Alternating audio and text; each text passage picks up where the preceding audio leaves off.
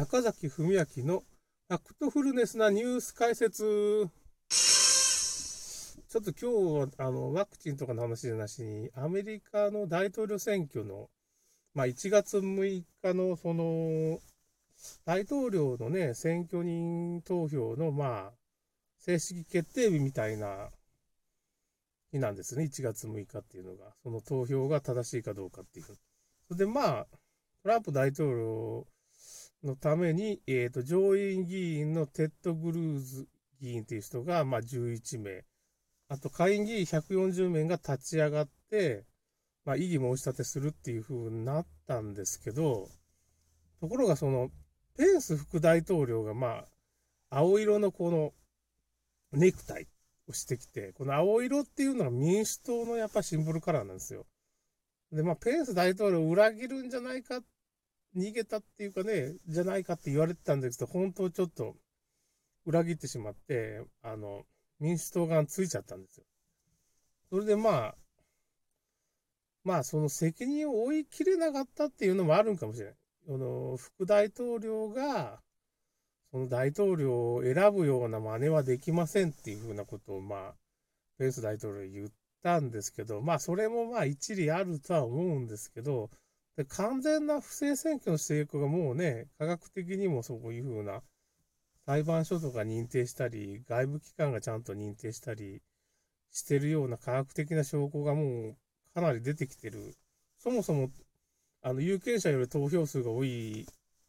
州がまあ、10とか10いくらとかあるわけですから、その辺でも不正選挙あるっていうのは分かってるんで、そこをまあごまかせないよねっていうふうなことをまあトランプは言いたいのもあるし、そこはちょっとごまかしちゃちょっといけないとこですよね。民主主義っていうものを正しく運営するためにはね、もうはっきり言ってその、政選挙した本人がスキャンでバイデン票を3回同じ票を3回通したようなことを、ビデオが上がってて、しかも先生休日書にまあ、サインして、その不正選挙した本人がもう証言をしてるわけですよ。まあ、客観的にドミニオンのね、投票修正機、まあ、集計機がですね、まあ、エラー率が68%とか90%かっていうのも見つかってるし、これエラー率っていうのはまあ10万分の1ぐらいじゃないといけないんですけど、エラーが出たやつをまあ表操作したりっていう風なことをするようになってるんですけど、だかエラーがそんなに起こってしまったらもう憲法違反だっていうことが分かってるんですね。のアメリカの法律ですですわね。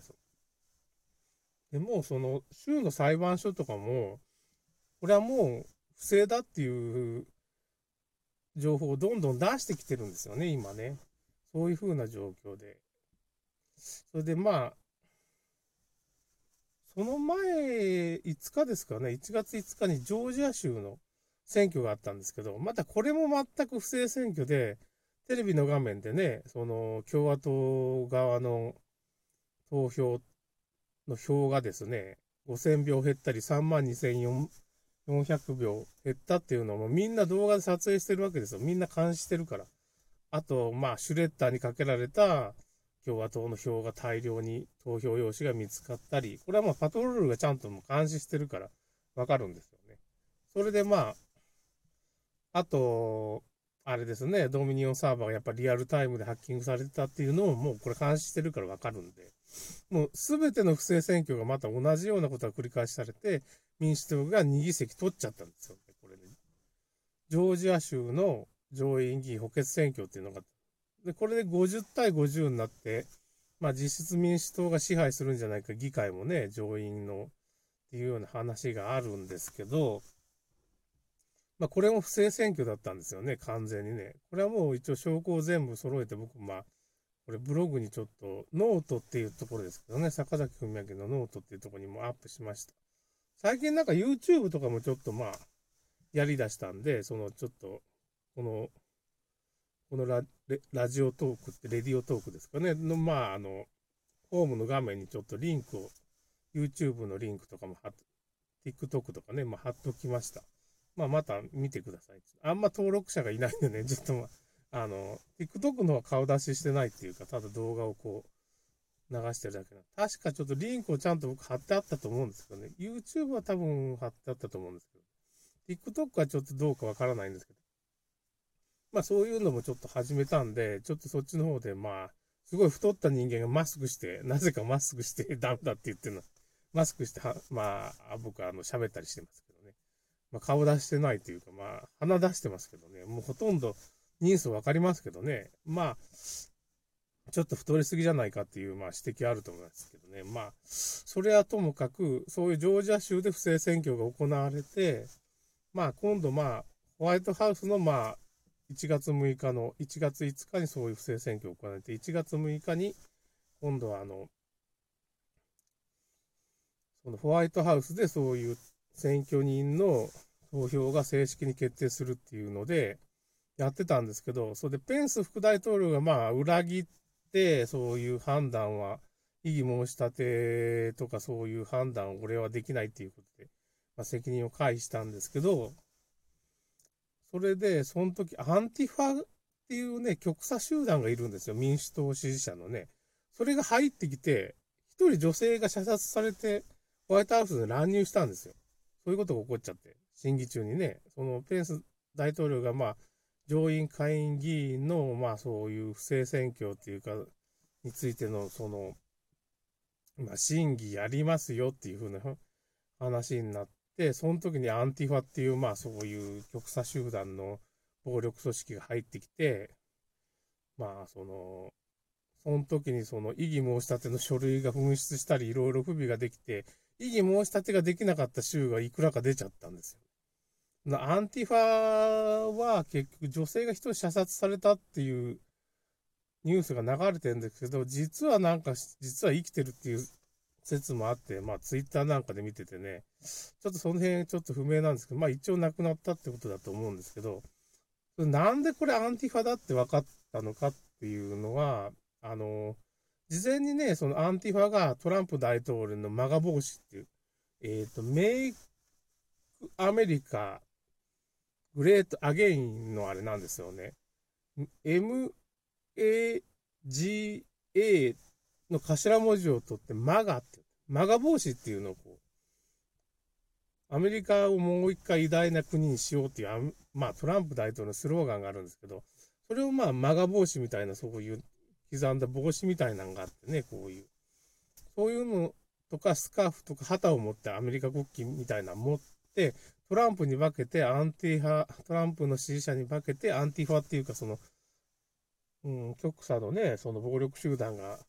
トランプの支持者に紛れて、しかもなんか、車かなんか2台ぐらいに分乗してきてて、ワシントン DC の警察官が護衛して、国会議事場にわざわざ招き入れてるんです。暴動、なんていうか乱入したんじゃなし、招き入れてるんですよ。はいはい入ってくださいみたいなことやってるんです。ツイッターでそういう動画全部溢れてて、まあみんな、その現場の人が撮るわけですよね。そのスマホで撮れるわけですよ、動画とかで。どんどんどんどんアップするから。そういうのがどんどんツイッター消していくんですけど、まあ消しきれんわね。はっきり言ってね、どんどんどんどん消してるけども、その AI で、まあ手動でやるしかないしね。AI でだけではちょっともう消せないと思うんで、もう必死で今消してると思うんですけど、まあ、それで、アンティファのメンバーが顔認証で分かったのと、まあ、入れ墨があるので、アンティファのメンバーだって分かっちゃったわけです。メンバーが混じってる。それがもう完全に分かって証拠が上がってるんですけど、まあ、メディアは、実はトランプの支持者が乱入したんで、トランプ大統領を逆に解任しようっていうふうなことをペンス大統領みたいな、もうまあ、裏切っちゃって言っちゃってるっていうかね、向こう側の民主党側がそんなことを言い出した。トランプ大統領はちょっとこれはもういかんのやないかみたいなことやめさせようとしてるんですけど、完全にもうその民主党側がまあ、とにかくごまかしてなんとか嘘をつきまくって逃げようっていう体制があるんですよね。で、トランプ大統領はもう本当、ペンスが裏切るっていうのは分かってたんですけど、ペンス副大統領が裏切るのが分かってても、まあ、最後まで信じたかったっていうかね、人の良心を信じたかった、まあ、甘いといえば甘いんですけど、それでまあ裏切られちゃうんですけど、リンウッド弁護士って言ってね、まあその、元軍人の人ですかね、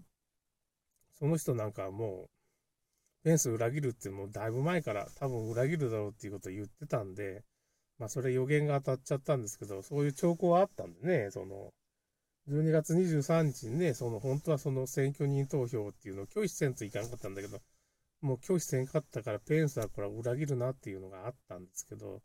最後までトランプ代表は、ま、ペンスを信じたかった、チャンスを与えたかったっていうのがあったんですけど、まあ、結局、まあ、今、その、異議申し立ての156、150人か160名のね、議員の上院、共和党の上院、下院議員の投票も今ちょっと負けつつありますね、今。ホワイトハウスで今まだ審議が続いてるらしいんですけど、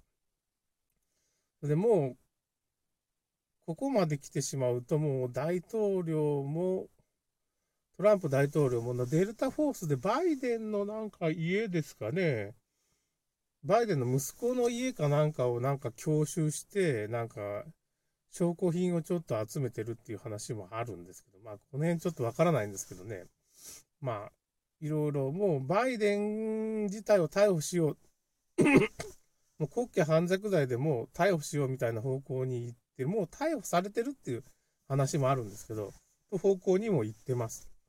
そういう方向でもトランプ大統領やってますけど、まあ果たしてどうなるかは、また、まあ、このラジオトークですか、レディオトークでも話したいと思います。で、これから、まあ、このぐらいでちょっと終わりたいと思います。それではまた。